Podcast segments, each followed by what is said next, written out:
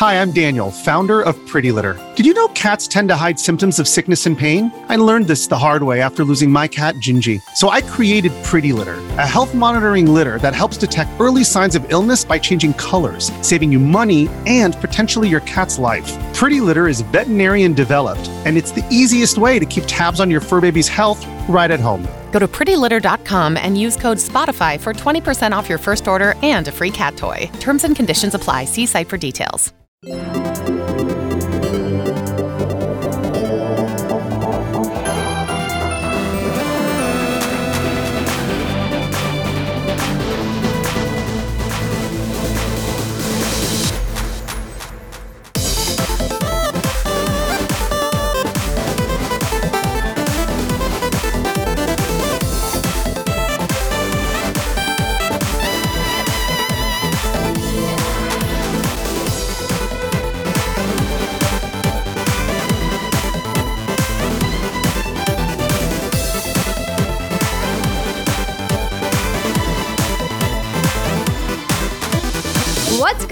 everybody, and welcome to a very special edition of the What's Good Games podcast. Typically, your source for video game news, commentary, analysis, and funny stuff every Friday. But today, because it is the holiday season, it is the return of the What's Good Game Awards. I'm Andrea Rene, joined by Miss Brittany Brombacher. Ho ho ho, bitch. Um, can we just call out for a second that both you and I, without coordinating, This is true. wore our PlayStation holiday sweaters that we got at was that the last PSX that ever happened? It was. Yep. I think it was. Yeah. And we're joined in studio by Danny Pena and Rihanna Manuel. Hello. Hello, we're back. We're back. I'm so glad to have you guys back for our special episodes. Thank you so much for joining me. Of course. You guys have had a very eventful couple of weeks. If you guys have been under a rock for the month of December, G4 is officially back. You guys are officially launched. Congratulations on getting out the door. It's been about a month now that you've been on air. A Yeah, month- yeah. a month launch and was a week, I think. Right? launch was Wow. November sixteenth, right before Thanksgiving in the states, and we've been very busy since then. And Yes. uh, looking forward to taking a week off for the holiday for sure. Well, I think it is a well deserved break. And I think you guys have been doing awesome and crushing the content. And hopefully, you know, we'll get to see some cool new stuff. It must be a little bit challenging, I would imagine, trying to launch a network right in the thick of like review season and holiday marketing and and during a and pandemic. all that jazz, right? Right? You know, we just wanted to challenge ourselves for some reason. No. Yeah, just on hard mode. I mean, yeah, just uh, always going for the gold, apparently. But, you know, the timing just worked out that way. As a lot of people know, it's really hard to do stuff in a pandemic. And, you know, there were some delays, uh, some things that were not planned. And Yeah. we did our best to work around it. And, November 16th was just the date that worked and, and we had to to get the thing out the door and I'm glad we actually pulled it off a little bit. Hopefully people enjoyed it and are enjoying the content and if you aren't, I'm sure I've been hearing about it already. if you aren't enjoying the content, keep it to yourself. Okay. I am being assaulted by la- rays of light, so don't mind me. I'm going to briefly step away and shut my blinds. Sure, sure, go for it.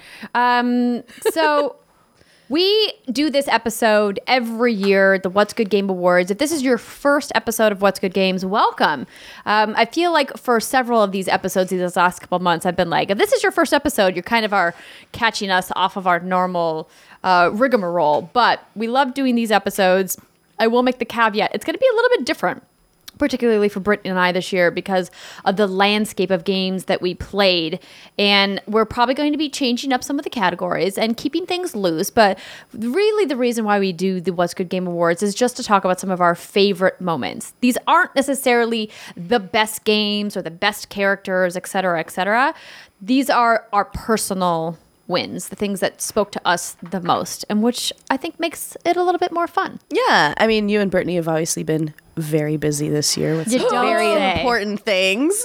Yeah. So yeah, I think it's a, a great little mix up to see like what content really got us through 2021. Yeah, the And year that was uh, supposed to be post pandemic, but was actually worse pandemic. part two. yeah, no, I'm looking forward to this version. Yeah. I mean, this year there's been a lot of great games that came out this year, especially from the indie side. So I'm very curious to hear your opinions about which games you like. Can't Okay. wait. I can't wait. It's gonna be. It's going to be great. Uh, before we get to that, I want to give a big thank you to our Patreon producers. That's Chewy's Godson, Alex Rogopoulos, David I. Colucci, Ferris Atia, Justin Foshi, Matthew Adair, and Punctified. Uh, thank you so much for supporting us. If you want to help support our voices in video games, you can do so at patreon.com slash what's good games. And we normally would welcome people to our Patreon community and talk about podcast reviews, but because we are pre-recording this because of the holidays, uh, we're not going to do that this time, but we will be back with those in January. So stay tuned for that. I also want to let you know that this episode of What's Good Games is brought to you by HelloFresh, but I'll tell you more about that in just a little bit. Without further ado, let's kick off the 2021 What's Good Game Awards. Cheers, everybody. Cheers. Cheers. Cheers, my big ass growler to yours. Let's go. and Brittany, because you and I are 100% the same person. Oh my gosh. Get out. we have Wow. the exact Wow. same Once again, unplanned. unplanned Amazing. the same water bottle except brittany's is the big boy the 64 ounce and i went with the 40 40 ounce 48 ounces Mm, yeah, and y'all wonder why I'm I love always it. peeing. Well, I know.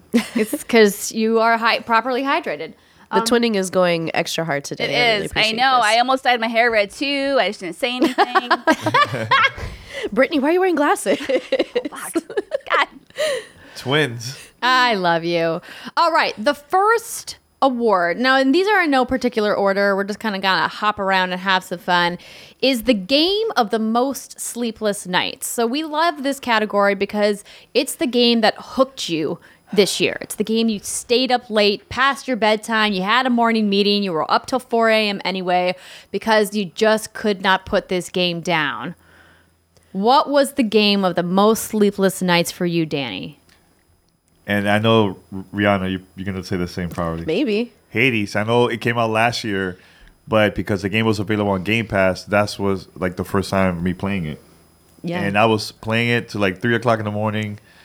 And I go to the room. I also see Ree playing the Nintendo Switch version too. I was like, wait, all right, so let's talk about it. But then she, you got ahead, like way ahead of me. oh yeah, I, I'm at 100 and change now for a number of runs in Hades. Yeah. Oh wow, that's impressive. Yeah. Uh, is uh, I still haven't finished all the storylines, so maybe it's just you know perseverance and not skill. But uh, I really do enjoy that game. I, Is there an, an ending? Because I feel like there are a couple. end. There are a couple ways to end storylines, yeah, Okay. but there's several, uh, and I have not seen most of them yet. Uh, I'll get there. I think Hades is definitely probably the one I clocked the most sleepless nights, but the one that really came to mind was actually Halo Infinite multiplayer. Okay. Oh, okay. Multiplayer. Yeah, we've had some nights where it's like, okay, one more game, and then just one more game, and we've gone a good two hours extra than more than we planned to. And I missed that about Halo multiplayer, and I'm really glad that we got Infinite uh, earlier than we expected.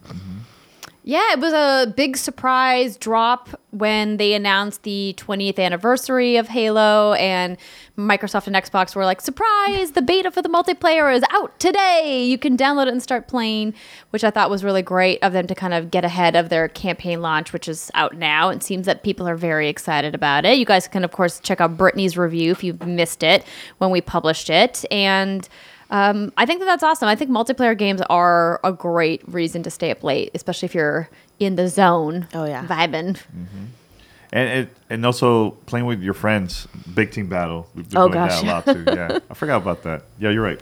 Halo Infinite. That's Yeah. a great one. We played a lot of zombies together. Oh, earlier yeah. this year, That's right? right. Blood, we played a lot. Well, I think we only did a couple sessions, but Couple like Call of Duty Zombies, We did a lot more We did a lot of that. We did, we did. And what got you hooked about it? Because at first you were like, I don't know, zombies, really? and once you started playing, you're like, oh man, this is all. This game is really good. So I Got think it, in not in my defense, like in my ignorance, I hadn't played for a long time. I think I hadn't really revisited Call of Duty Zombies since like Black Ops 3 maybe or Black Ops 2 even potentially. It, i mean like when i say it's a long time it had been a long time. And i think previously my multiplayer experience was just one of frustration because i didn't have a crew right? I didn't have a group of people who would come with me more in this bottle um, who would come with me and play And I think that that's so essential when you're playing a co op focused game like Call of Duty Zombies. And what they did for Call of Duty Black Ops Cold War with zombies, I thought was really great. They instilled some new mechanics, they made the progression a little bit friendlier. Um, and I just really had really fun playing with you guys and with Khalif. So. Which one you prefer? You prefer the traditional zombies or or the open world part? Like those two versions. I prefer the old one. I feel like the yeah, open world the, was a the little bit too linear, slow. more objective based one felt Yeah. like you were making more progress. Felt more like a traditional horde mode. Mm-hmm.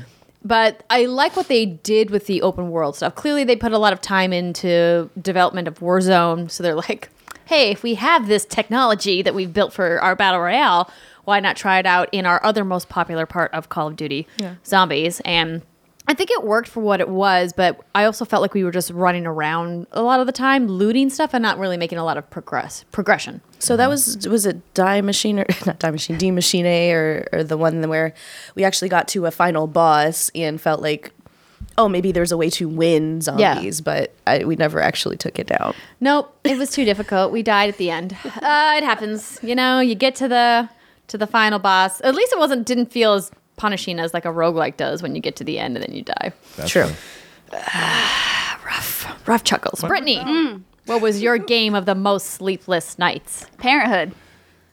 Oh, that's that's a cop out, but I, I'm with you. I know. I also think this is the thing. You were describing it to a T, Andrea, when you were describing the category. um, I have a few. Obviously, the first one that comes to mind is Lost Judgment because there's just so much content to do in that game because you have this whole side section of the school and you have all these school club activities that Yagami can progress in and there's actually a whole narrative tied to the school stuff. So like that was really fun.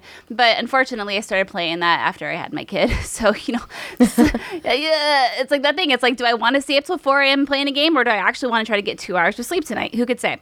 But the game that came out before I had my child that took up so much of my time was Outriders. I had so much, Yeah. yeah, so much fun playing that with Jason, and we were, you know, up till usually two in the morning. Back when you could do that, you know, playing games and knowing you could sleep in the next day if you needed to and catch up on that sleep. Oh God! Uh, but what I loved about that was the multiplayer in the sense that you could base based on your class, you know, you could vibe off of each other and string together some fun combos. And just the gameplay was just so, so much fun. So that took up a lot of my time. And the other one that I, they're all kind of like different. I know I'm only supposed to pick one, but the other one I have to give a shout out to because it kept me sane those first weeks of uh, after I had my kid was fucking Miitopia. Of all games. Miitopia. Wow. Right? I was not prepared for you to say this. I Okay. I was yes, I know, but the thing is, it's such a silly, lighthearted, happy-go-lucky, dumb, and I say little game, but it's not, and that's ultimately why I stopped playing it because I heard that this game is like forty to fifty hours long, can be. Wow. And I was like, I can't do this because it's so repetitive. But that also was just something I would like just pop on the Switch and just play for a bit. But if I had to pick just one, it would have to be Outriders. It was a fun one. Good pick. Thanks. You know, I think that was the biggest surprise for me was Outriders. right? Yeah. Yeah. That was was, a really fun game. Even though it was like bugs here and there, but it was fun. It was I a feel fun. like there is very rarely a game that launches polished to a T, mm-hmm. right? Almost every game gets a day one patch now, and games that have multiplayer components and open world components are particularly prone to technical problems. And we just don't get a lot of standalone single player narrative games that can be fully polished going into launch. And even if they can be, they rarely are because dev teams have the luxury of being able to work up until launch day on code and then can, you know, resubmit the code right before it goes live. Absolutely. Which is clearly just a difference in game making in 2021 than mm-hmm. even like five years ago. Unless you're Nintendo. Well, they are the king of polish, Yes. right? Yes. but even they have been slipping a little bit. Yeah. With with what? What was like the last game that they slipped? That had the had bugs. Yeah, the had bugs. I think I remember the game the the last Yoshi game that came out. I think had some bugs in it. Hold Well, on. the Let one- me double check. Uh, the one that I think they've been slipping is the s- Nintendo Switch Online. When Oh. They added Nintendo 64 games in there. That's been tough. That whole thing's also a whole switching bug. over to Yeah. People switching over to their new OLED saves. Uh, that's oh, been that's Yeah. been rough. pretty difficult one. The last bug I remember seeing in a Nintendo game was in Luigi's Mansion 2, the new one. I think it's a 2 or 3. I think it's 3. Three. 3, yeah. And Luigi Three, just yeah. fell through a floor. and I was like, you never see that shit in Nintendo games. So when you do, I was like, oh, it was like a rite of passage. I don't know. I got really oddly excited about it because, yeah, like you said, like you just don't see that shit. It's true. Yeah. So Metroid Dread had a pretty big bug in it, a game closing bug, and then also Animal Crossing has had Oh. Oh, several, Crossing, Yeah, of course. several That's true. bugs. Um, but again, that's a feels like more of a live service game for them. Multiplayer but components. they still are relatively, you know, bug free. yeah. Bug free. The most pol- the most polished of polished. As polished as one could be, I guess. Mm. Yes, in in an era where you know you kind of overlook little things, as long as it's not game breaking. I think we can all agree, like it's just you know part of working and playing in an interactive medium. The Um, future. I don't. I'm with you, Brittany. That it was an interesting year as far as like what's the game of the most sleepless nights. Um, I don't think Zombies was my game of the most sleepless nights because I didn't play it enough for it to qualify. I think Animal Crossing is still that game for me, at least pre pregnancy, um, or excuse me, pre birth, I should say, while I was still pregnant earlier this year when I, you know, had time to play games. um, but post my baby's arrival, I just really was on my phone. And the two things that I played a lot on my phone um, have been Lego Star Wars Battles recently and this um, Happy Color coloring app, which isn't even a game. It's just like a relaxing coloring app because I could just, you know, sit there quietly Yeah. doodling on my phone. Does TikTok count as a game? It should. You know, Ran, I wish TikTok counted as because quite honestly, Sleepless that's what I've been doing the most of. Sleepless nights. Shout out to TikTok. Scroll, scroll. And it's interesting how my algorithm has morphed over the last six months. How it like started out really heavy with the pet videos, like Oh, yeah. lots of dog and cat videos, and lots of gaming content, and then slowly went down like a cleaning TikTok rabbit hole. Ooh. Um, Yeah. And then I've somehow pivoted to like home improvement TikTok. Yes. Um, and now I'm like in crafty TikTok. Um, and I've also found ADHD TikTok, which has been like I feel really seen by all that content because ADHD TikTok is very aggressive. yes, Yeah. It's out there. yes. They'll they'll try to get you even if you're not part of that group. I just like some of the videos I watch are people making content about like this is how I am. I there's other people out there that understand that I'm broken in this weird way. Um, it's TikTok is a whole thing that I never thought that I would get into because I was convinced that TikTok was going to flop when they announced it. he still doesn't want to download the app. I don't mess with TikTok. It's It overtaken. It Instagram looks as the biggest social media platform. I try TikTok is stay away Instagram. From it, so, but she's always sending me links like, "Hey, check this video out." I'm like, Because "All they're right." great. all you have to do is watch out him, Danny, and you're doing your part. That's all you got to do. Just watch oh, every no. when you're It, in what what in Danny's defense, Brittany, Uh-oh. Rihanna sends a lot of TikTok Oh. videos. Yeah. she doesn't just send one here and there. Every time I open TikTok, it's like messages from Rihanna, twenty seven. Yeah. And that's me holding back. Okay, I feel you. I feel you. Okay, that's. I'm not gonna touch that situation. I'm just trying to curate for you. This I is a appreciate- gift I- of love. I appreciate that. That's great. So I don't have to scroll through all of TikTok. You do it for me. wonderful, wonderful. Okay, let's keep moving on to the next award. This is a fun one. The best villain of 2021. Oh, well, Brittany, I think we, Yeah. what's her name this- from? Oh, uh, absolutely. Resident Yeah. Evil? This is easy. Lady Dimitrescu. that. Mm. There you go. Yeah, there That's you go. one hundred percent. Mommy Milkers. Miss. I love and her. hottest villain too. Oh, absolutely. Amen. Is there a category of people I want to bang? I mean, literally, like she is the fucking best. No, I, I really, I wasn't anticipating Lady Dimitrescu taking off the way she did. And maybe I shouldn't have a good pulse on on the commu- the gaming community, the horny ass gaming community, because oh my god, like she really did.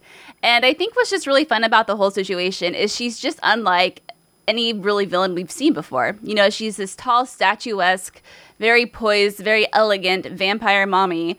And her voice actress, Maggie Robertson, just actually won Best Performance as Lady Dimitrescu. And I think it's so well deserved. And she's just such an interesting character. And I was really disappointed when okay, I know we're doing spoiler free.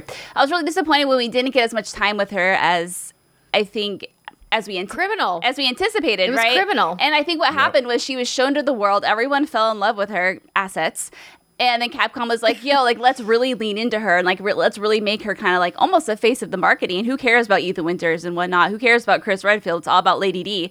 And then when she was kind of you know taken out of the picture a little earlier than we all thought, I thought that was kind of crappy, but um, either way, she was very memorable, and I hope when we have this DLC, we have this DLC coming up. We don't know what it entails, but I really hope it's maybe a deeper look into who she was before the events of Resident Evil Village. Because as you're playing the game and you're reading all the logs that you find throughout the game, it does give you some extensive back history on her, and it'd be really cool to see that manifest in terms of gameplay. So, Like an origin story yeah, for her? exactly, Lady D. That would be fun. Yeah, Yeah, I was very disappointed. I 100% agree with you. I feel like sh- sh- it wasn't. Uh, it was very very short that experience with her. She was creepy. I, I was. I was Mm-hmm. Oh, fuck all yeah, over the was. place. Right. Super creepy. Yeah, I think she. Yeah, she was my favorite villain that whole game. It was really really good. Yeah, 100. percent Mm-hmm. Yeah. Did you all see the mods where somebody made her hat get bigger every time you see her? no. The brim of her hat not- just takes up the entire span of the room you're in. It was so good. I that. It's I really love good. modders so much. I saw the one where her face was Thomas the Tank Engine, and that one was pretty funny. terrifying. Terrifying. Oh, it was absolutely terrifying, but it was pretty hilarious. that sounds horrible. You know, originally I thought she was like the main main villain in Right. the whole game. Yeah. Mhm. And that's that's again, I think that's the messaging that Capcom really leaned into once they realized how popular she was, but it sadly just wasn't the case. But either way, we Do you think her. it was a? Do you think it was a mistake? of them promoting it like that? No. Or they should have also promoted other characters too, other villains. no, because in my opinion, I think she's the best one. And I, I mean, look how popular mm. she is, right? Look at Maggie's award she just got, and I feel like for a Resident Evil voice actor who's not even one of the main protagon or yeah protagonists that we've had throughout the entire series to win an award like that, it might be a flash in the pan, but I think it worked really well with them. So I think in order to properly have that conversation, we would probably need to spoil quite a mm-hmm. few of the events that happen in Resident Evil Village. And I'd prefer to not do that for people who haven't played because it was one of my favorite games of the year. And if you haven't checked it out, highly recommend it. It was a great game. Um, but it's hard to talk about Vestilin without mentioning Lady Dimitrescu. I wanted to give a nod to Giancarlo Esposito's Yeah. um, He did character from Far Cry 6, but I honestly just didn't get enough time with that campaign to really see the true depths of depravity that his character goes to throughout that whole narrative. Yeah, you also don't get a ton of time with him in the game. Like obviously Far Cry is another open world series and you spend most of your time like with your animal companion and you hardly see him by comparison. Mm-hmm. Sounds like he might have been very expensive to mocap. just put him in a couple scenes. Boom. Yep. Strategic use. Um, so I think we can probably just leave Lady Lady D as the best villain of 2021 and move on oh, to yeah. the best fictional world. We got quite a few different types of video game worlds this year. I think around the conversation of the game awards and the nominees we all just kept going back to this idea of how diverse the genres and the nominations were across very many different kinds of video games and i think that means that we also get a lot of different kinds of worlds video games rihanna what fictional world stood out to you this year Uh, without a doubt, uh, the world in Psychonauts 2. Like, and it's not just one world. That's what's so amazing about it.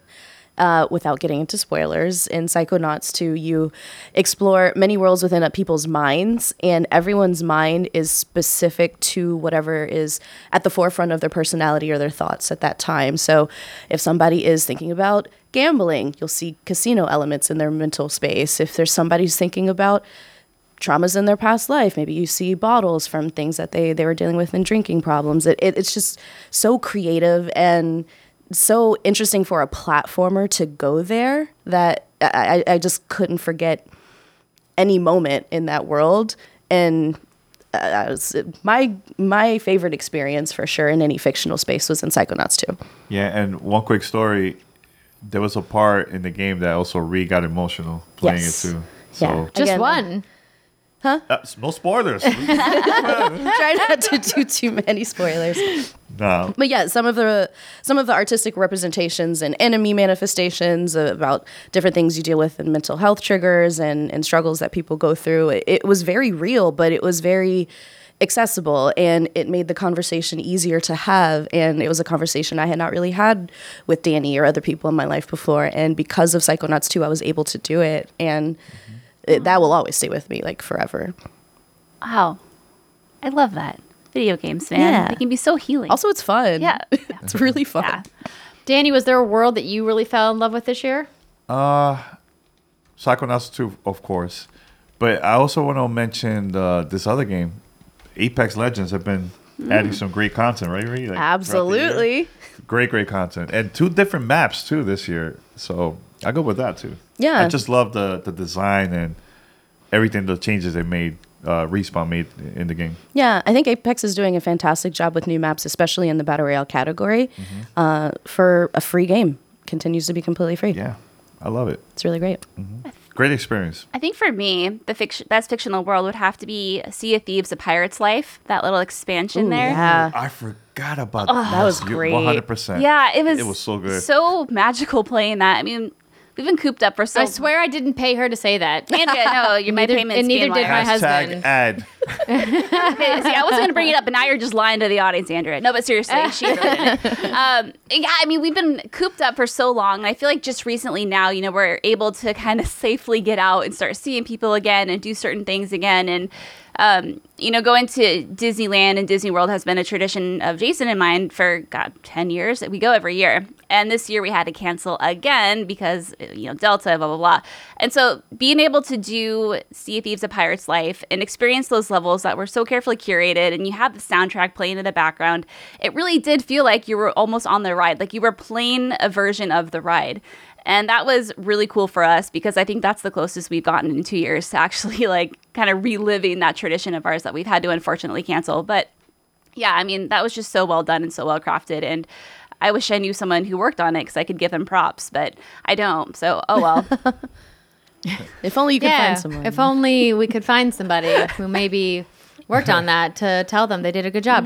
Um, You're- well, I can say very, so- Yeah, very of course. um, Brittany, and also the way how it played, it, it was like it felt like it was a brand new Sea of Thieves game. yeah, yeah. The- just the experience was just totally different than the previous. It was so nice. previous You're right, because that was one of the reasons I never really played Sea of Thieves because I didn't want to get griefed all the hell. And you know, when you are in those instances when you're playing, you might come across other players, but as long as you're not in the open sea, you know, no one can just like kill you and take all your shit and run with it. And that was what really got me back into the game. And then we just had fun playing it normally, and it was a good time. So yeah, good call on that. It was good. Mm-hmm. Great game. Good call. I think one of the games that stood out to me for world building was Ratchet and Clank: A Rift Apart. Clearly, one of the most beautiful games of the year, Yes. designed specifically for the PlayStation 5, and it showed just gorgeous graphics, gorgeous animation, all kinds of really cool, fun particle effects, and this idea that you're hopping between all of these dimensions and seeing so many different types of environments within that world. I think Insomniac Games did a really fantastic job, and I was sad to see them not get really any recognition at the Game Awards Yeah. for how wonderful of a game Hear, hear. Uh, Ratchet and Clank was. Uh, same with Psychonauts, also. yeah. um, and so I wanted to just give a shout out to to that game. I know it's tough when games are platform exclusive, but they clearly took advantage of the fact that they were exclusive by designing it to maximize the hardware of the PS5. And hopefully, when people can get their hands on PlayStation 5s, um, they can more people can experience that game. And who knows? We're seeing a lot of PlayStation games come to PC. Maybe that game will come to PC eventually too. I certainly hope so. It's definitely worth experiencing and seeing for yourself, not just in video. Yeah. It, it felt like the world was alive. I would just stand there and just look around to see what's what's happening in the Yeah. background. Mm-hmm. It was really cool to see. And it's so rare that you get games that have that detailed level of animation mm-hmm. way in the background because most game engines just can't do it, mm-hmm. right? It takes a lot of resources to have all of those graphics, like the draw distance, be so in depth. And I think that's what we're really seeing as a marked difference between games released on Xbox Series X and PlayStation 5 versus the previous generation. Is we're seeing a lot more attention to detail, lighting, textures, and things that I think are only going to get more intricate as we get deeper into the generation. And I'm excited for games to come, games that we're going to talk about in next week's episode. Ooh. Most anticipated. But moving on to our next award. This is one of our favorite categories. That's right, it's best waifu and best husband time. I couldn't It's come up with a tough be- waifu. I'm gonna be real. Wait, you, wait. I just assumed it was Lady D. I mean, yeah, like I was gonna not? pick Lady D. She, I mean, uh, waifu. I guess like if I want to be on her loving side, I don't want her to always be trying to kill me. I haven't seen that tender side of her. You know what I mean? Like, can she caress me with her long ass claws? I don't know. but if she wants to snuggle me in her bosom, we can talk. So yeah, I mean, I'll give it to Lady D for me. Yeah, Maybe I'll double go with D. Lady D. hey, hey. How, how have I, how have I never heard that? It's that just joke right yet? there. It's just right there. It You gotta do it. Huh? Surprise. I mean, in, in 4K, looks gorgeous. Yeah. Yeah. Mm-hmm. I mean, is it cheating for me to say Commander Shepard because No. Mass Effect Legendary Edition No. came out this No. year? I mean, wife, best I waifu mean, of all that is time. fair. I mean, it's fair. Yeah, it's totally you're, fair. huge, you're a huge fan. I too. mean, Fem Shep is Bay. And I finally got my uh Liara here. Let me see if you guys can see it in my single shot. My Nice. Liara and Garrus statues from the Bioware store uh, finally came in, and I have them on set now. Love it. So. Love. I may have bought one too many things from the Bioware store this year, and almost everything was pre-order. So you like you pay for it and you forget about it, and then like it shows up like months later, and you're like, "Ooh, I forgot I bought myself a present." That's the best. Oh, and I bought myself another present. And John's like, "Wait, did you buy something else from the Bioware store?" And I was like, "Shut up." he supports my habit. Good. Um, what about you two? Any waifus or husbandos? I think for me it'd be Megaera from Hades because I, I put a lot of work into that relationship. many many hours. hey, I'm with there with you, Brittany. Lady D all the way. Yeah. All Okay. the way. All the way. I was, come on, those memes online got me excited to, to check her out, you know, in the game. See, it, really it worked for too. you. It pulled your ass in. Oh, Now, and are we also Right away. are we also doing husbando or are we just doing waifu? We're doing both. Okay, husbando, and this is gonna sound weird, but you gotta hear me out. Master Chief. Okay. Master Chief. Listen. No, it's not going to sound weird. He's an Good. iconic guy in the Well, universe of video I- games, so and he's like really- so hyper masculine. Well, yeah, but I think when you think of Master Chief, like he's this green shell of a human because he literally only uh, ever wears his armor. he never has a face. yeah, yeah. we've never except for his at the end of face. Legendary Edition and Halo 4 takes it off. Anyway, um, he his growth, I think, in Halo Infinite, and I haven't heard a lot of people talking about this. Now, who has played the campaign amongst all of us? I Just have- you. Okay. I've watched. All it. right. Obviously, She watched it, no spoilers it. here. No spoilers here. Um, I think the relationship between him and his new AI companion, the weapon, really humanizes him to an extent we haven't seen him before. And I think dealing with the loss of Cortana in Halo 4 and the events of Halo 5, it really feels like he's grown so much as a character, even without the weapon's help, in the sense that I think he's done a lot of this is just all me just uh, going off with my bad self, but a lot of almost soul searching. Some of the answers he has to some of the questions Weapon poses to him are very uh, I don't want to say human because he is a human, but he's such like a machine type human because he's all about, oh, you got to do whatever you got to do to finish the job. I'm Master Chief. Sacrifices must be made. Who's the machine, right? Cortana or him? And so the way he answers some of these questions, it's like, you've done a lot of soul searching, haven't you, sir? And he's very in touch with himself and his emotions. And to me, I just think that's so attractive when you're a, a human, a creature, anything that isn't afraid of your emotions and isn't afraid to express them and be vulnerable. And I think for the first, not the first time, but I think more than ever, we see the impact that those games had on him as a character. And he does express himself and he isn't afraid to admit when maybe he's scared or if he's vulnerable or if he's feeling inadequate. And I was like, you, sir, are husband material. I don't know what you look like underneath that helmet. Maybe you never take the helmet off. It's fine. It's like a tally situation, right? You know what I mean, Andrea? Just leave, just leave mm-hmm. it on. Oh, Yeah, yes. just leave it mm-hmm. on. I feel you. Yeah. So Master Chief, I'd, I'd hit it. Great, great choice. And Good yeah, choice. you never, you never seen him like that before, Right. In the previous, previous games, He yeah, did such a good Master job Chief. with him. Oh, Love yeah. it.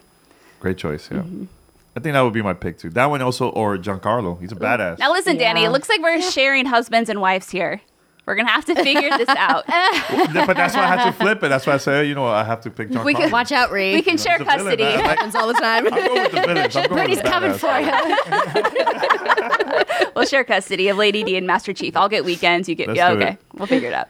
Yeah, yeah. We'll, we'll, we'll, we'll sign the contract and do, you know, we'll talk about that behind the scenes. custody agreements. Amazing. Um, I think uh, husbando. I would like to call out as maybe a untraditional one, but one that I really gravitated toward as a character was Colt from Deathloop.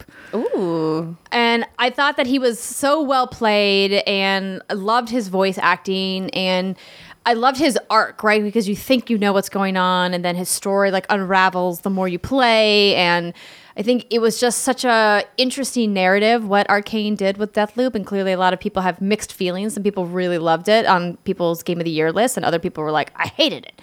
Um, and what I love though specifically about his character is that I think it's really interesting kind of seeing where he goes and i'm going to keep it vague because there's i mean huge spoiler territory for me to go you know any further and i think a lot of the fun of deathloop is the carrot to keep going after what's the next piece of the story what's the next piece of the puzzle that you're going to unravel and remember as you kind of dig through the world of deathloop and figure out like who you are what's going on really and you know what your motivations are to either protect or break the loop Hmm.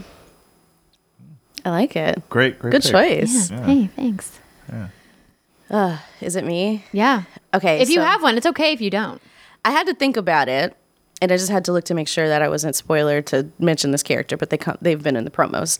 Far Cry Six, and it's not Giancarlo's Oh, it's character. not Giancarlo. Okay. it's actually Juan Cortez. Oh my God! What? Cortez. And here's why. he is really? hilarious. He is funny. He First is of funny. all, He is funny. always positive, a survivor. He knows how to get through any situation. He's so helpful. I mean, fair. Fair. Like really good energy. Like I was always happy to see him. he Honestly, I is was he is a great that. character. I mean, Yeah. Hey, I enjoy that guy. I That's enjoy all him that a matters. lot. That's yeah. all that matters. support is you that you have you, to Ree. enjoy your husbando. Yeah. Plus, he hooks you up with dogs. but look on Danny's Yeah. face. I'm just, I'm, I'm very surprised. I was not expecting that at all. He's one of my favorite characters in the game. Yeah, he's cool. All right, man. Hey, more power to you. And got Lady D. She got Juan Cortez. Juan Cortez. and get Dan Sasso with her too. Yeah, probably. I'm excited for our triple date. Well, speaking of relationships, let's move on to best friendship. This is a fun one because over the years we get to look at characters who have kinship in games that really kind of grapple, grapple, uh, grapple, grab. Uh, words are hard. Gravitate. yes towards you know making you feel something and i think that's a big reason why a lot of us love video games and are passionate about them because they have these deep and rich storylines so best friendship of 2021 I mean, an easy one is, I mean, we are talking about Halo spoiler free.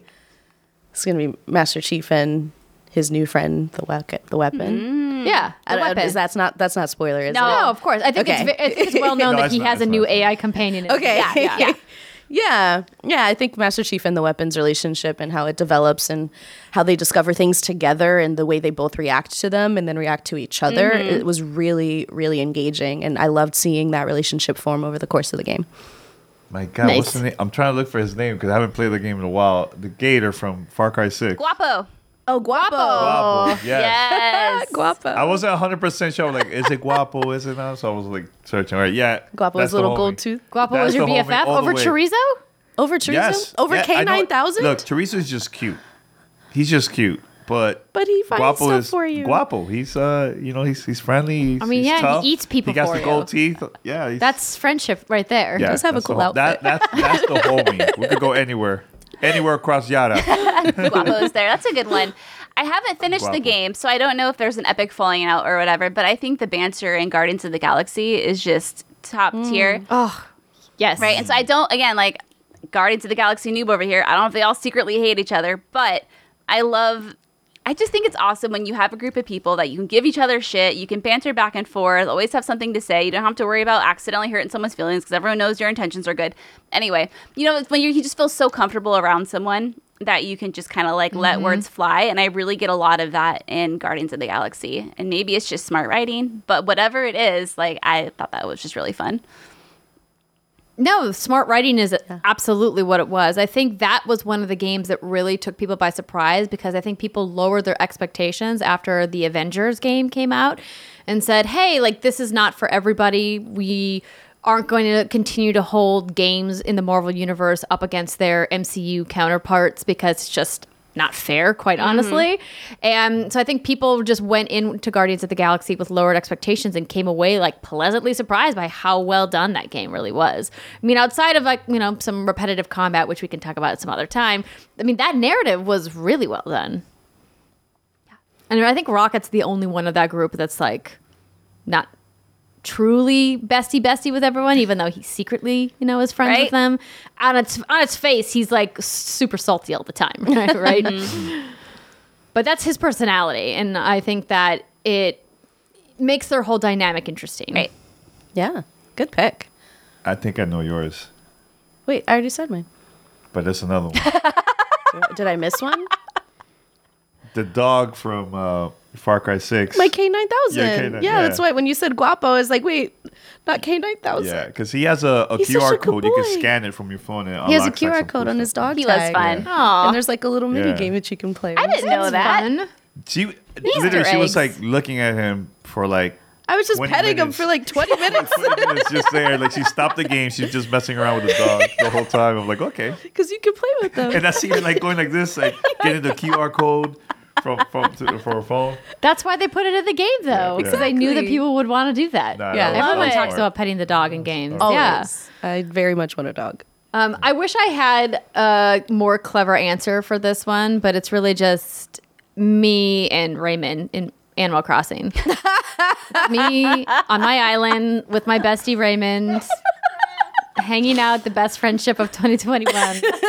he never asked to leave like all of those other jokers were like, I'm thinking about going off and exploring. Raymond, no. Raymond's perfectly happy living his life on my beautiful island that I have created for him and is never asking me to leave. I'm like, that's what a true friend does. They don't ask to leave.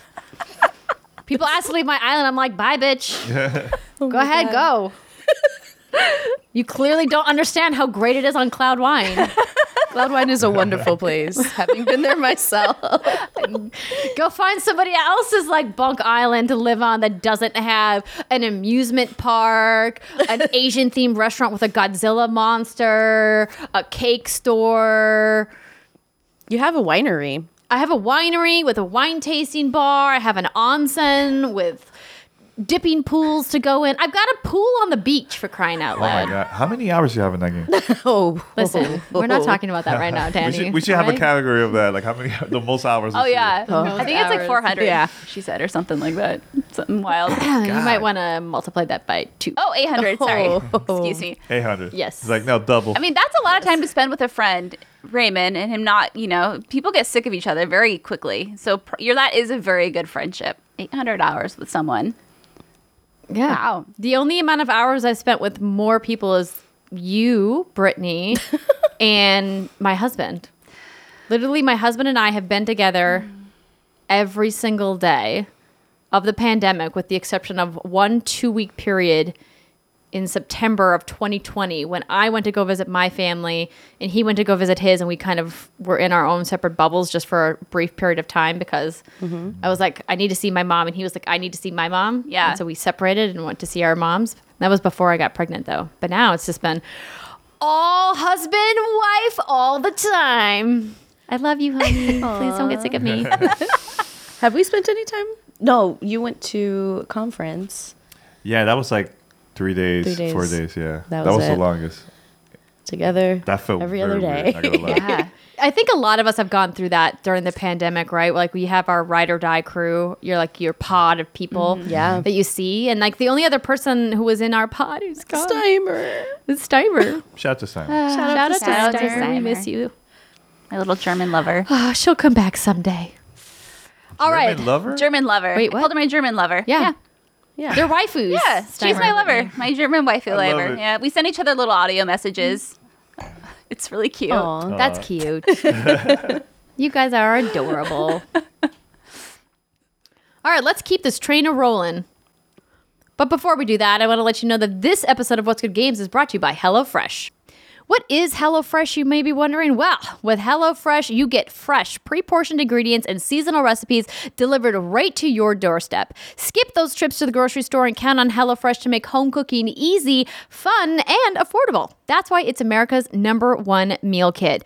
HelloFresh meals are ready in around 30 minutes or less. Plus, with their quick and easy meals, 20 minute recipes, or low prep and easy cleanup options, you can get food on the table quicker so you can spend more time with your family this holiday season. Season. They've got recipes like the balsamic and fig beef tenderloin or the pecan crusted salmon that make holiday meals feel special without the high cost of dining out or all those delivery fees. Go for a cozy comfort food if that's more your speed, like the chicken and sausage sweet potato soup for those cold winter nights. Now, we all know that the holidays can be hectic, so HelloFresh helps you keep things simple with recipes that cut back on that meal prep and cleanup so you can spend less time in the kitchen and more time playing video games, obviously. Brittany and I are big fans of HelloFresh.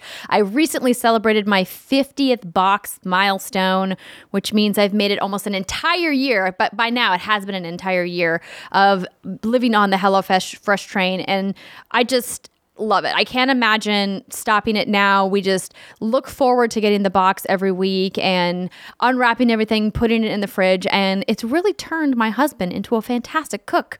I did the, most of the cooking pre-pandemic, and then when we started our Hello Fresh last year, he started cooking all the time and it's great. I got to tell you, I hold the baby, he cooks. It's a great life.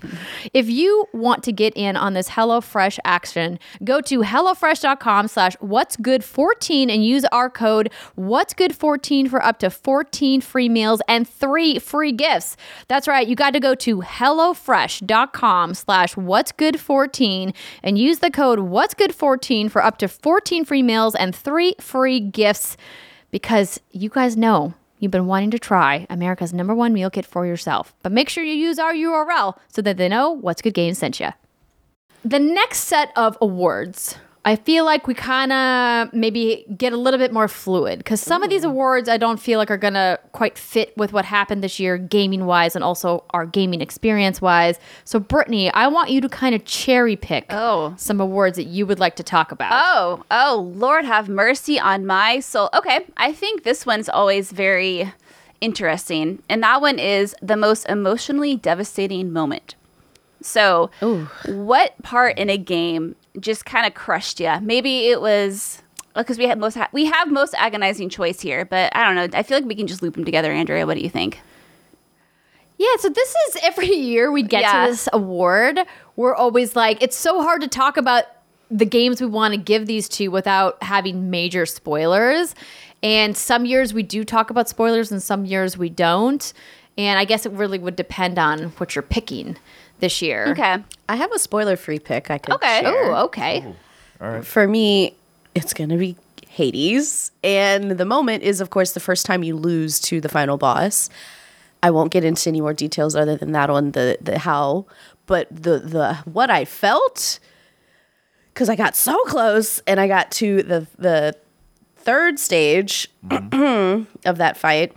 And you know the health bar was like this big, and I had no more stamina, and I'm just like running in slow motion away from this stupid little ad, and it just got me right in the back of the head, That's and I the died. worst. I- that's like that's that is devastating. Oh my Yeah. god, it was a nightmare, and I I deleted the whole the whole thing. I just shut down the game and went away. You were like controller thrown was like, I can't do it. over. I can't do it anymore. Unplug, throw it out the window. it was horrible, and I played immediately the next day. yeah, for me, um, thinking about it here with no spoiler free, of course. playing Halo Infinite campaign in heroic. God, it's the game is tough. Yeah. really tough. And now eh, the even the enemies are like a lot, lot smarter this time. And uh, I think there was like a one of those mini bosses uh, somewhere around the map, and, it took me like a good 30, 40 minutes trying to figure out how to beat it. It was very annoying. Mm. I was so pissed. Okay. Very, Got you very angry. annoying. Brittany, wa- was it like that for you too? Because it's tough, Uh, see, right? first of all, I don't play on that kind of difficulty, sir. Let's be very real here. Nah, we're baby ass baby Baby mode ass baby lovers over here. mode. Let's make it very Right. clear. I need happy experiences in my life. You know, no. Um, props to you though. But even playing normal, yeah, yeah, yeah. even normal. playing normal is, no, is, is that's still hard. It's not. Yeah. An, no, it's not very. You're right. It's not an easy game. Um, I have I have two. One of them's kind of silly. One of them is more serious. But I'll keep them both spoiler free and brief. So the funny one, I say funny. People are gonna think I'm evil for saying this. So in It Takes Two, there in this game somehow won Best Family Game at the Game Awards. That's a whole conversation for probably next week with Andrea and I. But Yes, we have to Oh, talk boy. about that. Um, there is a scene because the whole idea of it takes two is you are a mother and a father, and you are trying to remedy your relationship with one another for the sake of your child.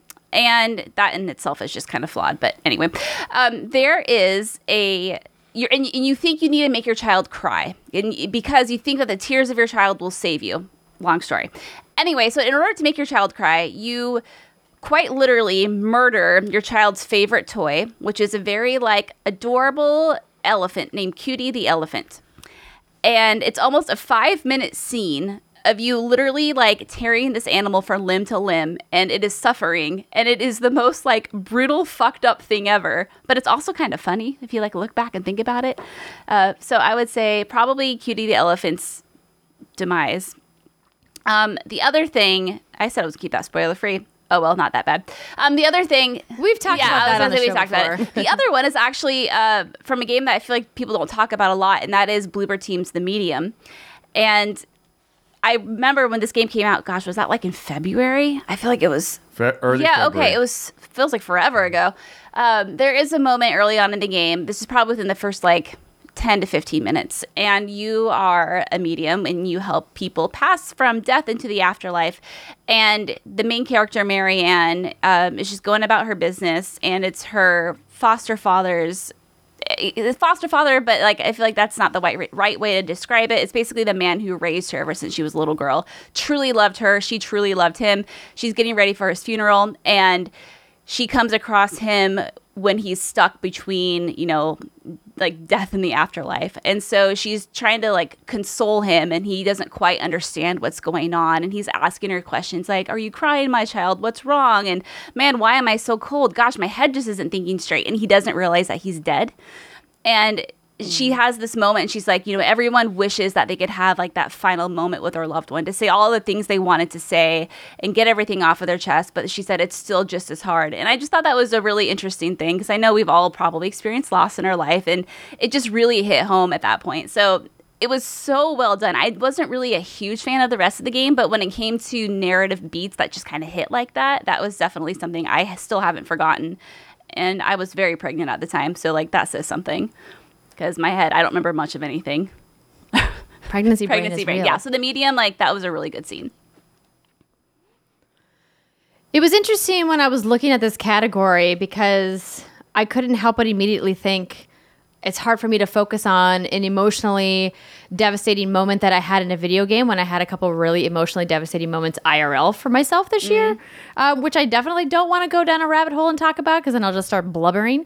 Um, but the thing that I wanted to mention because it happens in the first episode, and so it's and then I'm not going to say exactly what it is to keep it spoiler free for people who haven't played, but of course, to be expected from Life is Strange True Colors, in the first episode, there is like a really in your face, crazy narrative moment that happens that I'm not surprised at because Life is Strange is known for really gut punching you um, with characters. And it happened. And I, I think I was just not ready for it because they had really set up this one character in a way that I was really looking forward to seeing how their relationship with the other characters really progressed. And then something happens to this character, which I won't say. And I'm like, I was like, I can't believe they did that.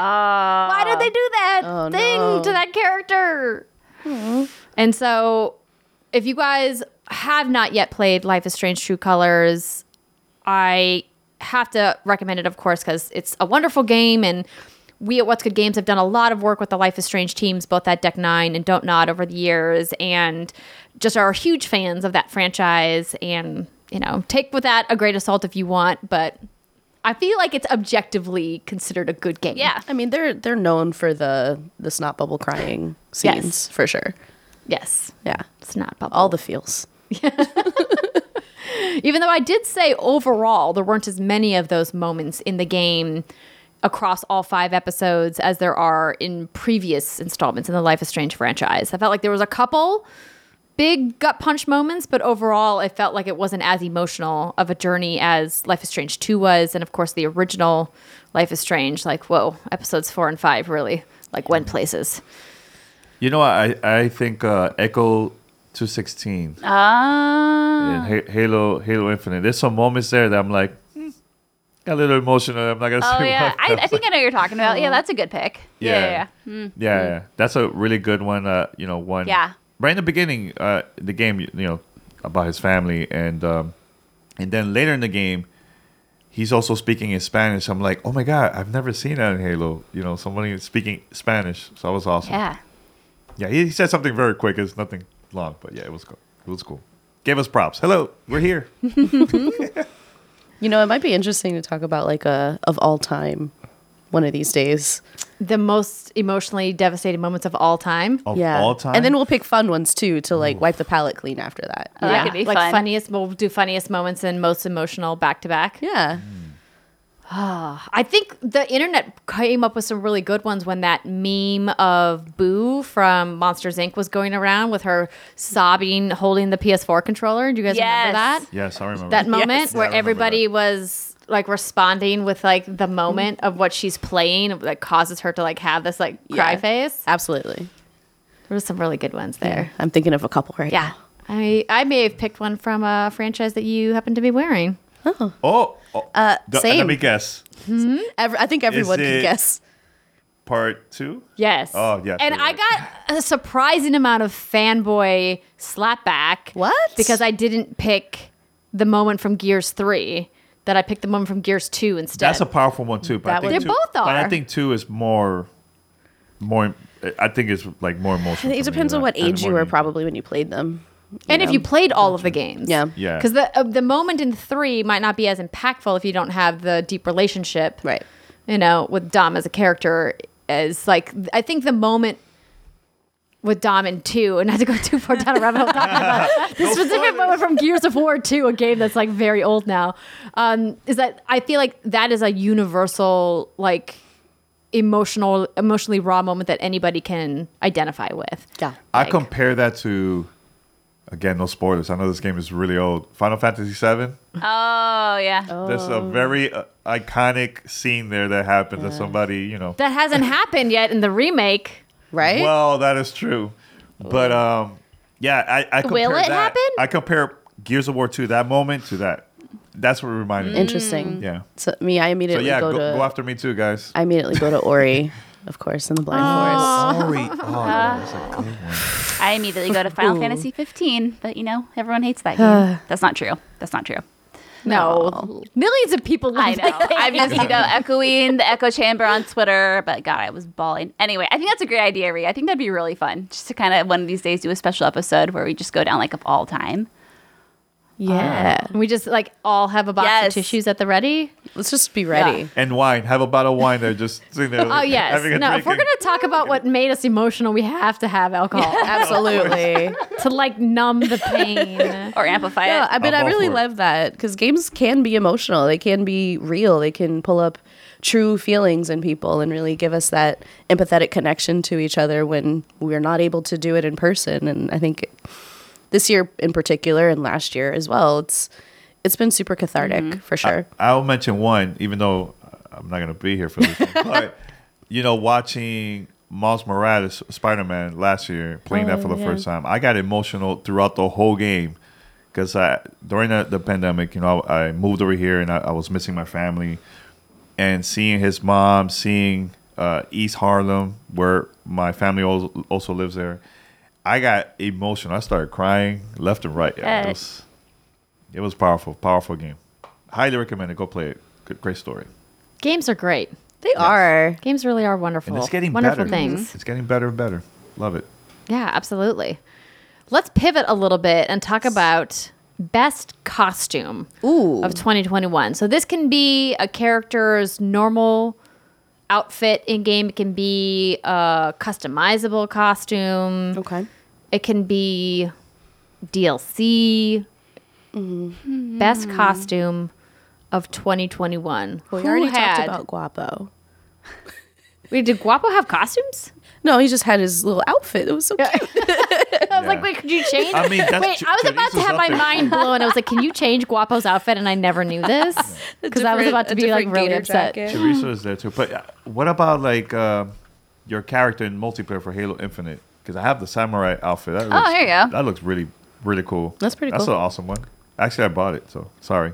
it looks awesome. I'm like, I, I want to get this. Are you apologizing for spending money on a video game? Nah, nah. I'm not. I'm just joking. But you know, Join the club, Danny. You're one of us now. that's right. No, but it, it- that costume looks. Oh, I really, have to look cool. up the name of something. I There's no. I don't, there's no. Is there a name for that? Or? Oh, I'm looking up for me. Oh, okay. I'll go with that.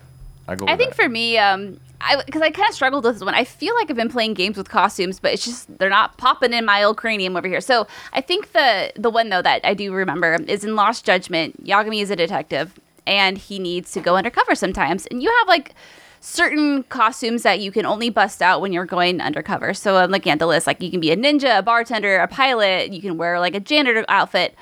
But there's a throwback to the first Judgment game where you can be a vampire, where you can literally dress as a vampire. It's like this black cloak, like this bright red undershirt with the collar popped, like all white face paint, and that. What are those things that come out? Like all the old people used to wear the white ruffles underneath their chin. Oh, I thought you were gonna say No, beer. no, no. It's like the white little froofs underneath the chin, whatever the fuck it is. And you can wear this when you're doing undercover missions. And some of those missions are like pretty fucking intense. Like, you know, Lost Judgment has a very, for all of its silliness, and this goes for all of our DG games, I feel like, has a very like very deep, deep like storyline that tackles a lot of deep shit, even though it can be really silly in the side stuff. Anyway, so I was doing a certain um, side quest and then not a side quest, a certain main quest, and then there was a main cutscene that was playing, and like there's a death of a character, and it's like super traumatic and awful, and then it pans over to the main character, and he's dressed as a fucking vampire, and I was like, okay, well, I mean that kind of takes me out of it a little bit, but you know, like I'll roll with it, and I did, and it kind of like put a whole like new spin on the whole scene, but so I'll just say Yagami's vampire character costume because it's so ugly and hideous, but you can wear it. Go Yagami. That counts as a It does. costume. I really enjoyed my time, and it's probably a game I spent a substantial, a more substantial amount of time with uh, than a lot of other games, even though it technically was out not this year. Was the expansion, the Iki Island expansion, Ghost of Tsushima from the director's cut that came out this summer. If you missed it, I really loved it. I loved my time. It was so wonderful to go back to that world. It reminded me everything I loved about Ghost of Tsushima. And they had some really fantastic armor, including this badass horse armor, which really gave you some cool, powerful um, gameplay incentives to do some moves with your horse. But they also, this time around, did some really neat nods to armor specifically tied to other PlayStation first party properties. So they had this Armor of the Colossus, which is a Shadow of the Colossus Easter egg that you can find on Iki Island. And I just really loved the design of this armor. I thought it was really great. They also had a Ghost of Sparta armor, of course, from um, God of War, and then Yharnam vestments from from Bloodborne. And I, I just thought that the art direction overall in Ghost of Tsushima was one of the standout features of that game. I think that people are drawn to that game because of how beautiful it is. It certainly holds the record for the most screenshots of any game Oh, on yeah. my consoles. Um, I just kept taking pictures over and over and over again. I couldn't stop. So I uploaded a bunch of them on Twitter one day, but uh, really love the costumes of Ghost of Tsushima uh, director's cut. Can, can we also mention? Well, I don't know. Well, Lady D. Can can I mention Lady D's outfit? Of of course, why not? I yeah. think she's she still looks good. Yeah, yeah. Okay, yeah. Yeah. Someone's still Yeah. thinking about uh, Lady Double Lady D, okay? yeah. The Lady Let's Double go. D, of course. Thank you, Capcom. Yeah. really great costume, actually. The hat, the necklace, Yeah. Yeah. Yo, looking the fly. dress, the booty. Especially when the Thomas the Tank Engine face. What about you? It's hard. Um, it's of course going to be anything from Apex Legends, and it's impossible to narrow it down. So, I I, I would say based on, but Ash, okay, it's really really hard. it's really hard. I'm very curious what you're gonna say. I think it's probably going to be a surprise because you would think I would go with like a Loba skin or something because she's super hot, but it's got to be Plague Doctor for Bloodhound, and simply because Bloodhound is Bay. Bloodhound's been through a lot of changes in the meta this year. Obviously, a little bit less effective when Seer came out, and we had another Scout that could also do really good uh, distance closing and like information gathering for the rest of the team. But I got to stick with Bloodhound. Bloodhound is Bay. It's Plague Doctor. It's got the log nose, Those and are it looks like very you know Okay. it's it's really cool. Really, really cool. Very creepy. I don't usually like creepy things, but because it's Bloodhound, it makes sense. I like it. Yeah. There's so many good skins in Apex. Uh, yeah. I mean, that's time. what keeps people coming back and spending those dollar dollar bills. They get me every time. You got to make it happen. Yeah. All right, moving on to the game that surprised you in 2021. Can be an indie gem, it can be a AAA, a Honestly- game that you were just like, "Whoa." My first pick, Guardians of the Galaxy. Yeah. I had a not a great experience with the Avengers game, so I was kind of like, Meh. you know, when when uh, they showed the trailer, I was like, oh, it's probably gonna be similar to this, and I played it, and it was one of the biggest surprises for me. That had the great story, loved the the voice acting, the cast, just amazing. Even the soundtrack too. Great, great experience. The soundtrack slaps. Oh, Yeah. Like it's so good. All Like the, way. first moment you come up into combat and like the classic like 70s and 80s music like kicks in. Mm-hmm. It's so good. Yeah, and see, you don't need to add multiplayer to every single game. I want that single player experience, and they did a great job with it. Mm-hmm. Fair. I'm gonna say Halo Infinite surprised me, and I say that because I wasn't. I think we were all wondering with bated breath, right? Like, what is Halo Infinite gonna be? What's it gonna look like? The first few times we saw the game, obviously, it left a sour taste in a lot of, mou- of our mouths. We know like two thirds of it was scrapped at one point, and then there was like the development hell, and then they brought in Joseph, blah blah blah. But for it to all come together, and I think I think I can say it's like, is it my favorite Halo game? Favorite Halo campaign? I think I can say that. I think I feel confident saying that. Yeah, and I think it's really kind of redefined what the future of Halo is. And if this failed, if this flopped, I'm not saying Halo would be like dead in water, of course not. But we're all kind of wondering what is the future of this IP, and this is Microsoft's baby here. And I think now just breathing a little easier, knowing that I think 343 crushed it. The campaign, I know multiplayer is still being worked on. Um, I was just really surprised that this has the happy ending that it does have. Because it's so rare that you see that even when games are delayed. Uh, granted, they had a whole extra year, and clearly it worked out. So, Halo Infinite surprised me. Nice. Good pick. Great choice. Yeah. A game that surprised me this year, we touched on briefly earlier in the episode, was Outriders. And I think the reason why I'm picking this as my game that surprised me, because even though I previewed this game a couple of times before it came out, I just assumed that what I saw was not going to be indicative of the full experience. And I don't know why I doubted it so much. Maybe because People Can Fly have never taken on this ambitious of a project before. Maybe it was because the narrative on its face when I saw it in preview events just didn't call to me. It felt like they were just reusing storylines and tropes from other sci fi games. But when it finally came out, it was so much mm-hmm. fun to play and so much fun to play with friends. Yeah. Being able to work together with people, combo your abilities, and they really gave you a reason to grind through certain missions and go back and play that again. And as like a lifelong Destiny person, um, you know, grinding is no stranger to me. And so I was really glad to see that they made it feel like the loot grind was worth it.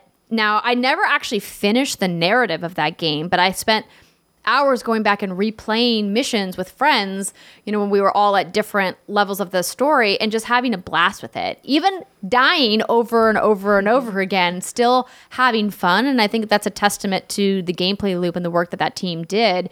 And I was just kind of sad to see that game die pretty quickly in the kind of overall popularity sphere. And I know it's tough when you have so many new games coming out all at once, but um, that game actually surprised me in a way that I didn't think it was going to, and I really, really enjoyed my time with it. Agreed. You know, Nice. I, I agree with you. I, I'm glad that the game came out on Game Pass. I think that helped get more people to try the game out for the first time. You know, and I mean, the only negative I have is just the weird loading s- scenes that they show of the character just like, okay, let me jump to the Oh other side. yeah, yeah, yeah. Oh, yeah. But uh, that's the only thing. But besides that, the game is so much fun. It's so much fun. And yeah, you're right. Playing with friends, really good. Absolutely. I think I have two picks. One that people will probably be like, wow, really? You were surprised by that? Mm, okay. and then uh, another one that was a true surprise and maybe hopefully for other people too. The first one, honestly, was Ratchet and Clank. I had never played the first one or I've anything really on Sony because I never had a PlayStation until I was an adult. So I didn't grow up with those games. I had no affinity for the series or the franchise at all and I was pleasantly surprised by how amazing it was. Like, and not even just as a game, like like you were saying earlier, the the development in the visual representation of the the cities that they were inhabiting and the enemies and like the depth of the combat. It was all And very the guns, impressive. the guns are so cool. The it was DualShock very experience. impressive. Yeah. So I mean, dual sense. I mean, Yeah. yeah, so in my head, I heard Ratchet and Clank. I pictured like, oh, it's a little character thing flopping around, and it was so much more than that. And you know, very very excited to see it. Uh, you know, be so popular with the people who can play it. Hopefully, like we said, more people will get access to it soon. Um, so maybe less obvious, but the real surprise for me was Back 4 Blood. I gotta say, I did not expect to get so deep into that game. Uh, obviously, Left 4 Dead is wonderful. I don't like creepy stuff, but I do love zombies modes, and you know. It's hard to get to that Left 4 Dead feeling. I know a lot of games have tried and maybe gotten parts of it, but Back 4 Blood was chef's kiss, honestly. Like it maybe it wasn't like super in depth with the diversity of the weapons or you know like how you use everything, but the card system was super interesting and the way you interacted with your co-op partners and and we didn't play enough of it for me to actually get the achievement for winning even though I did. I got it. It- it's it's a game I want to go back to, you know. no salt And- there No. whatsoever. No, no, No, not at all. I- I really love that back. game. We have to go back. Yeah, I really love that game. It was a pleasant surprise. Had fun playing it. Dropping in and dropping out, no matter what console anybody was playing on, was super easy. well, and they've nerfed it now. Yeah. So there was a story that came out. We didn't end up covering it on the show because I didn't know if people were super interested. But essentially, the devs at Turtle Rock were like, "Yo, we made the game too hard across the board." It was hard. Um, I they're like that. we overcorrected. We wanted to make sure people had a challenging experience, but we didn't realize it was going to be that challenging for everybody. So they nerfed a lot of things in the game, from like uh, special uh, spawn rates and um, overall like horde sizes, et cetera, et cetera. There, there's a full set of patch notes about what they fixed uh, in the game, but it's obviously better post launch. Every game gets better the more the devs can get community feedback and polish. But I would think that that game was super fun. I think expectations again were high coming from the team that created Left 4 Dead, and I think people were hoping that it was going to be more of a spiritual successor to Left 4 Dead than it actually was. Sure, yeah. But I think it's really succeeded in its own way. Why? Why people get mad if a game? Why is do that Why do people difficult? get Just- mad? just That's ask- all you gotta Ask say. yourself why you Yeah. why you think that there's an answer to this question. No, I'm just uh, cause, no. I'm just saying. Here, here's the thing. Like back in the days, all those games were really tough. I remember playing Ninja Gaiden, no saves. You you'll die in the last level. You gotta go and, and try try it again from the beginning, always. And I think that was okay for, for me growing up playing games like that with like the difficulty so hard back then. Even playing Cuphead a few years, a couple years back, that game was fun. I, I love a challenge. You can't, you know, I mean, you could change the difficulty if you want, but Yeah, I think that's mostly it. Like people want options. yeah, but I don't know. I I, I love Back uh, Back 4 Blood. Loved it. I love the difficulty. I think I had an amazing time with you and everybody else. Oh, yeah. yeah, and yeah, we finished. Well, I finished the the final boss. I finished the game. I just don't have the achievement. Technically, all of three of you guys died, and I was the only one. We alive. sacrificed ourselves so that you could take our ammo and win the oh, game. Yeah. Oh wait, so you were the only one like alive, alive. at the end from your squad, and so Yes. you're the only one that got the achievement. The only one that got the That's a raw deal. Yeah. Everybody's like, wait, what's my achievement? That's And I'm like, "Hey, that's not my. Oh no! Uh-huh. Yeah, well, then we have to go back and do And it. it We took have us to go back. forever to get to the final oh, boss. So it was- long nights. Yeah. Yeah, yeah it's re- and it's long. Oh my god, it's, a long. long, battle. But it's fun. It had some pri- surprising great character moments and like I've laughed out loud at some of the stuff they were saying. Like, I really enjoyed every moment I played that game. Except that last one. Yeah, that'll leave a bitter taste in your mouth. Yeah, for sure. All right, well, we're going to get wrapping up on our What's Good Game Awards, but we can't not talk about. We have so I I think we're going to go with two more and obviously we'll leave personal game of the year for the final. Brittany, how do you feel about our second to the last being best NPC? Yeah, let's do it. Let's do it. This is a fun category to recognize characters that have an impact on your gameplay experience, but that are not playable themselves. NPC being non playable character. There's just so much wonderful world building that happens in video games these days, wonderful voice acting and writing, and this category recognizes those characters that just make your experience that much better. Rihanna has already mentioned a character she enjoyed. Yeah. Um, but do you have a different best NPC? of I do. 20 21? I do. My best boy NPC is K9000, Yeah. but my best NPC, ooh, this is hard. Um, ba ba ba ba. I kind of don't want to say this one, but it's actually just true. It's almost like a reluctant appreciation. Okay. That's for Skelly in Hades. And the reason why Skelly is actually a, a stand in for a training dummy when you go in and select the weapon you're going to go into your next runs with.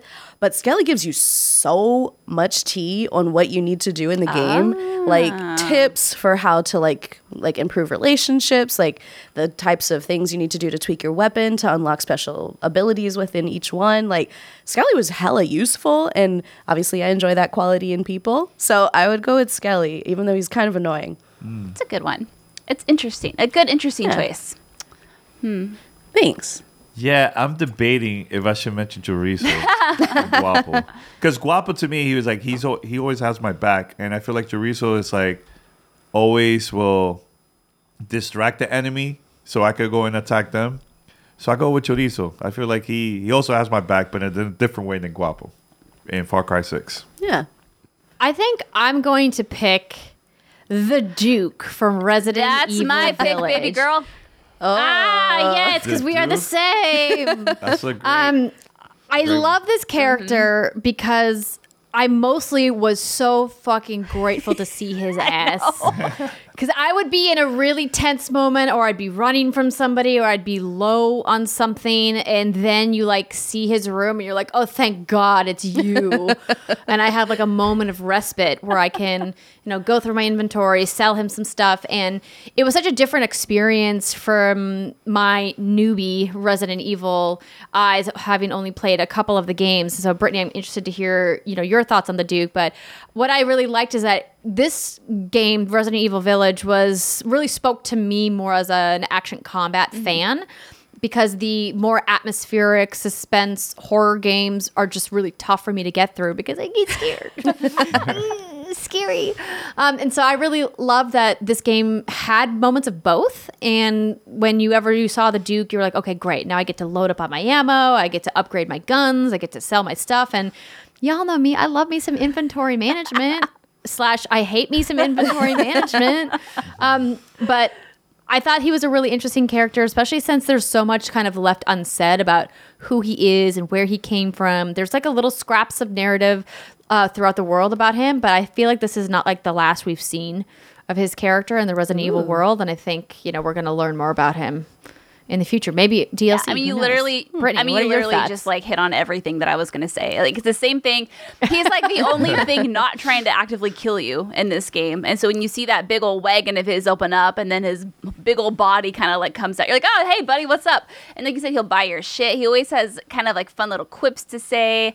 I liked his little throwback to RE, the RE4 merchant. And yeah, I think some part of his appeal too is like, what is the Duke? Like, what is his true nature? And Ethan actually does, you know, ask him that at one point, and he does respond with something, and I won't say what that is, but yeah, I think he's just such an interesting character and such a good fit for Resident Evil Village. He's so he's such an interesting looking dude. You know, it's not like he's just like this big guy. He's obviously morbidly obese, but he's also like 15 feet tall. It's like, okay, so you're clearly like not a normal human. So what do you bring to this? I'm with you, Andrea. I think we're definitely see more of him. In what capacity? I think, you know, we'd have to talk about the end of Resident Evil Village, which we're not going to do, but I agree. He was fun. I didn't think I was going to like him at first based off of like the first few trailers we saw. I was like, what's your deal? You seem kind of creepy. Why are you popping up everywhere? Are you just desperate for my money? What do you want? But he just brought some sort of charm that I think these this game really needed. So, yay, Duke. Yeah. I really just liked how he played this neutral party in a world where it's like, how do you survive all of these terrifying monsters and creatures that are clearly trying to eat me, Ethan? Uh, but they just, you know, are like, oh yeah, don't worry about He's the fine. Duke. He's just, you know, he's fine. He just, you know, and I know some of that is, you know, narrative conceit. You kind of just got to go, oh, it's suspension of disbelief that we have a vendor in the world, but at the same time, they left specific crumbs Mm-hmm. of information that you could find to be like he has a history, a past. He's got some kind of connection to the evilness that you experience in that game. So You, I, I know uh, you said a character that you can't control, and you and I'm thinking about the about uh, Far Cry Six. My choice. I'm like, wait, I could control Ooh, Guapo. you cheated. and- I wasn't gonna say anything cheated. because you picked I- fun I animal friends, apologize. but I'm so sorry. So now I was thinking, what's the name of the character where you could go and buy upgrades in Ratchet and Clank? That she's like, hey, honey. Oh yeah. I What's did her not name? play. that's I'm I'm googling. Uh, d- That's my choice. I think she's awesome. She's I, I just delightful. love, huh? She's delightful. Yeah. I, lo- I think Sam? she's Very hype. And she, And is that a different one? Sam That's right. sounds That's a different merchant. that's a different one. Ratchet and Clank. But that's, hey, anybody watching this, please, under the comments. Ooh, something else. Sorry, we're all fake coming up. gamers. But there you go. That's my choice. I can't, I, right now I just Well, can't you did an her interview with her voice actress. I did. It's been a while. My Isn't mind that the fucking truth though? I'm trying to remember things that I did last month and I can't. I'm like, why? Ms. Oh, Zurkon. Oh, there we go. It's Miss Zurkon. Yes, Miss. Yep, that's the one. Mm-hmm. You got Okay, it right. there you go. Yeah, Man, you're a pro. I'm telling you, she's a pro. I'm good at the Real Googles. time. Real time. Yeah. No, she's fun. That's a good. That's a good choice. Mm-hmm. Vendors are. I feel like you have love hate relationships mm-hmm. with vendors. Sometimes you get really good ones, and sometimes you get like mm-hmm. ones that are like, I hate you. I don't want to see your face. Mm-hmm. Yeah. But she hypes me up even if I pass, like I'm like close by her. She's like, "Hey, honey, come over here." Come over. Like, It's very, I love it. very Miss Minutes adjacent. Yeah. I was like, all right, I'll show up. What's up? What you got? What you got? All right, let's wrap up our What's Good Game Awards for 2021 with everybody's personal game of the year. So this is not the game that you would vote on that you think has accomplished the most or has innovated the most. This is the game that spoke to you the most in 2021. 100% Psychonauts 2. Nothing comes close. Agreed. No other game. Same. It was. I just loved the message. It was fun. It felt like I was playing a Pixar game. Ooh.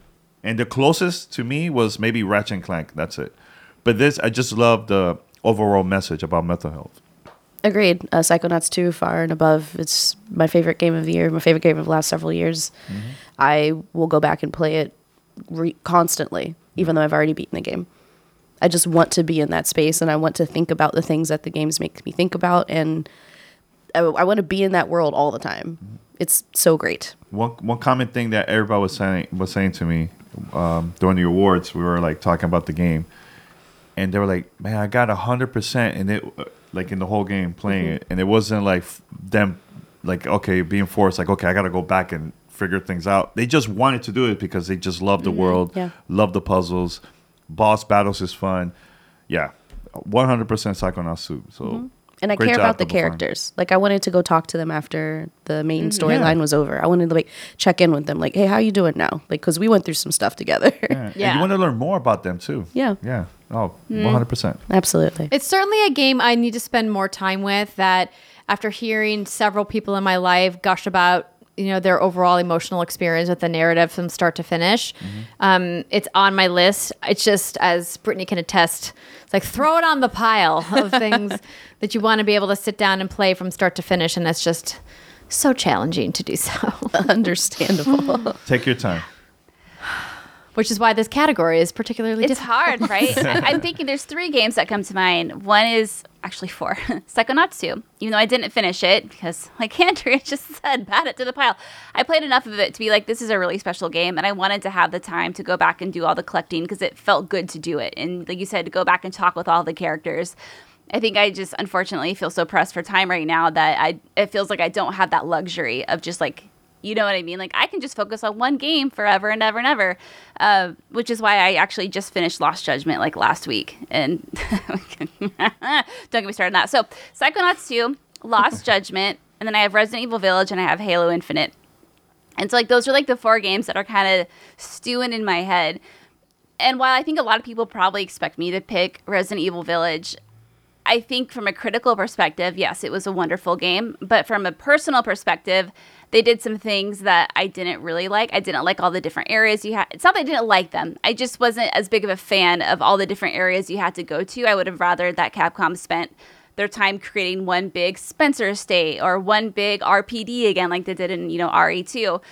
And so I think the game that I'm going to have to say, I think Halo Infinite is my personal game of the year And I think what's really interesting about oh. this is that this is the first Halo game I've played by myself because obviously there's no co op right now. And it really made me see Halo through a different lens because generally, you know, when you're playing with someone else, like Jason and I play them all, t- all the time together, you're not so much focused on the narrative as much as it is just like the fun moment to moment combat and, you know, like taking down groups of enemies and exploring and doing whatever it is you're doing with your co-op partner. But when you're playing by yourself, you can really just kind of play it how you want to play it and enjoy the narrative. And I think this is a game where I was really, really invested in the narrative Halo Infinite.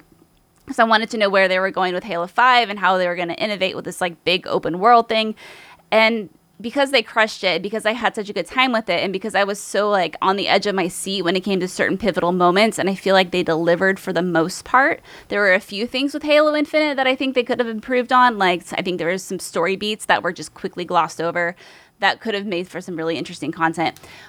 But I think I had the most fun with that with Halo Infinite. So that is my personal goatee. Never saw that coming last year. Never would have predicted that one. But here we are. no, I mean, I think we all know that you've been a big Halo fan, obviously, for a long time. We've talked about our anticipation for Halo Infinite, but um, it becoming goatee is is awesome. I'm excited to finish the campaign. Uh, I remember really loving um, Halo Four, and it was my game of the year that the year that Halo Four came out. Um, so hopefully, you know, can retroactively talk about it um, in the new year. Um, it's tough because I think this year's been particularly brutal um, on me for a variety of reasons. I didn't get enough time to play things uh, because of my multiple hospitalizations and multiple recoveries after that. And then, of course, uh, a small child uh, needing to be attended to at all hours of the day. And I think that when I look back at the games that I did get to spend time with, the things that really were still impactful for me were, of course, Animal Crossing New Horizons, still a game that was a staple for me as like a chill compression decompression game that I kept going back to as something that could like calm and center me in amidst a lot of like emotional turmoil and chaos that we are still in in the pandemic amid everything else that was going on in my life this year. Um, I didn't spend as much time with that game post birth of my child that I did pre. As I've talked about on the show previously, I just haven't been playing a lot. I've actually just been watching a lot of television because it's something I can do without having to focus. Don't have to worry about pausing or checkpoints or anything. If like I've had to like hit the pause button on a TV show, I know I'm not gonna have to like go back and watch a cutscene over again and figure out where I was in combat. And that's been a really big challenge for me as somebody who's been working professionally in video games for, you know, almost 15 years now. Like the idea this is the first time in my life since college, I think, that I've taken like a definitive step back from playing games you know 40 plus hours a week. You know we talk about sometimes about like those classifications of who is the hardcore gamer who's the casual gamer and everybody kind of has like a different hour mark of like you're casual if you mm-hmm. play five hours five to ten hours and you're hardcore if you play more than 20 or whatever. And because we work professionally in the space i just never thought about it as like i just play games. It's part of what i have to do for my job. And this year i just couldn't. And it really forced me to kind of step back and go you know, how much of this do I really need in my life versus how much do I want? And I really did miss these experiences. I still haven't finished Mass Effect Legendary Edition because it came out right when I was in the hospital. And even though my husband was gracious enough to haul my Xbox to my hospital room and I did get like one day in, like that was move. it. I got one day of playing in before I just like, you know, s- succumbed to treatments and, and, and pain and, and then, you know, drugs to numb the pain. Um, and it was just such a weird year for me that it's really hard for me to pick a defining game of the year. It's like, well, I really enjoyed my time with Ghost of Tsushima. I really enjoyed my time with Life is Strange. I really loved my time with Resident Evil. But even in the beginning of the year, it was just 2021 was just like really hard, you guys. It was just really Yeah. hard. So I don't think I have, I don't think it's right for me to necessarily pick a personal game of the year. And I don't know how I feel about that. I feel kind of sad about it, to be honest. Wow. I think Hey, you know that's it's, it's part that's of life. part of you know, life. and, I also look at you though, Andrea, Yeah. too, and all that you managed to get through, all that the shit that was tossed your way, and all that you've overcome. And if that means that, like, sure, you didn't get didn't get to play all the video games you wanted to, but you gave birth to a healthy, beautiful little girl. You know, you came out of your surgeries like a champ. Like, I feel like that's such a win that that games can just mm-hmm. like it is what it is. Like, let's be real, we love our games, but Yeah. it's not the most important thing in the world. I think we've all been very humbled the past couple of years by what really matters and what is a fun thing to mm-hmm. appreciate. But that's not like on the top tier of like health and family and relationships. It's kind of like a little lower. Yeah. Yeah. No, thanks. I appreciate that. And I go back to what friend of the show, Trisha Hershberger, told me about her experience when she gave birth to her son and how that was the year that Horizon Zero Dawn came out. And she just mm-hmm. played that this year because she was like, I just missed it. It's like, wow. It launched the year that I had my baby, and like, I just missed a bunch of games that year. And she's like, she went back and just played it when it came out on PC and was like, oh my gosh, this game is amazing. And I was like, right? It's so good. Yeah, one thing though, I bet that your community has your back. Oh, and they're yeah. they're gonna understand. Of course. You know, so- Yeah. No, but everyone's been incredibly understanding and wonderful. And I think I just feel the pressure to always be up on the latest and greatest thing. And I'm glad that I've still been able to go to some preview events and spend some time checking out games. And I'm looking forward to hopefully having more time in 2022 and not spending almost two months in the hospital. Um, and, you know, getting to play a lot more stuff because boy, oh boy, is 2022 going to be quite a year. February alone it's a thick year. Thick year, like five C's. We're gonna. Yes, Oh my gosh. just oh. like hold down the C C key on the keyboard, and that's a great segue because we're going to talk about what a thick year 2022 is. In next week's episode, it is our annual most anticipated. So, thank you everybody for joining us for our What's Good Game Awards 2021. Danny, thank you. Riana, thank you. Danny, where can people find Gamertag? Where can people find what you're doing at yeah, G4? follow us uh, everywhere on social media, Gamertag Radio. Also subscribe. Um, you know, we're in every podcast platform out there, and also check out XPlay uh, G4. That's that's my team. So can't wait uh, for future content. We got some cool stuff coming up in the future. And Ree, what about you? You still uh, posting on Instagram, and the TikToks, Shaking your booty? and all the yeah. things? Yeah, sometimes uh, a little bit less lately, but You know, you launched know. A, you launched a TV network. You were a little busy. uh, just a little bit. But yeah, I'm always on Twitter. Riana tweets now. That's R I A N A tweets now. Uh, you can check out G4 stuff at g4tv.com. If you want to go down slash schedule on that website, I update that page personally every week. So it'd be great if I could get some hits so that I can afford an intern to put on it because it's taking a lot of time. Um, and I think uh, you announced that you're uh, hosting an awards show next month. Yeah, a little thing called the Spawnies with uh, Spawn on Me podcast. Uh, Khalif Adams, of course, friend of the show, great friend in real life, and uh, my co-host for my first time doing a, an awards program. So Tell it's me a really little- just- exciting. Yeah. Tell me a little bit about it. I haven't heard of this. Yeah, so uh, the Spawnies is a little bit different. Uh, of course, it happens after a lot of other awards categories, like the What's Good Games Awards. But uh, the difference with the Spawnies is that every single person you see on screen will be a person of color from a marginalized community. And we just pick the things that vibed with us, a lot like we did here today. So it'll be a very casual show, uh, lots of fun, lots of guests, people you should probably recognize if you follow What's Good Games or any of the people on it. Lots of friends of the show. awesome. Yeah. We've announced. Oh, yeah. fuck yeah. yeah, it's going to be a good time. Oh, It's yeah. fun. I'm glad you said something. So that's coming January 2022. So keep your eyes on our friend Spawn on Me's account if you aren't already following Khalif um, and Spawn on Me. You can do so at Spawn on Me on Twitter. Love to see his shout out at the Game Awards. That So was re- great. That was a huge surprise. I That had was no awesome. idea. he didn't tell anybody. He kept that Well- under wraps. Or wait, did he tell Re- Re knew? Kinda, maybe. Yeah, maybe I do. Okay, somebody knew, not us. Not us. We're not cool enough. I didn't know details. It was it was Oh a wonderful God. piece, and it was great to see that spotlight for sure at the I, Game Awards. I was shouting, shouting him out. Yeah, that's my oh, boy. I That's my boy. I had a little Yeah, I'm so freak out happy. moment in my So living happy. room by myself. It was great with my glass of whiskey. Yeah. Awesome surprise. Yeah. Khalif is good So good. peoples. Very. Well, we hope everybody's been having a wonderful holiday season so far. Thank you so much for joining us here at What's Good Games. Don't forget, if you want to support us this holiday, patreon.com slash What's Good Games is where you can do so. And we'll see you guys next week for the most anticipated game of 2022. Bye, everybody.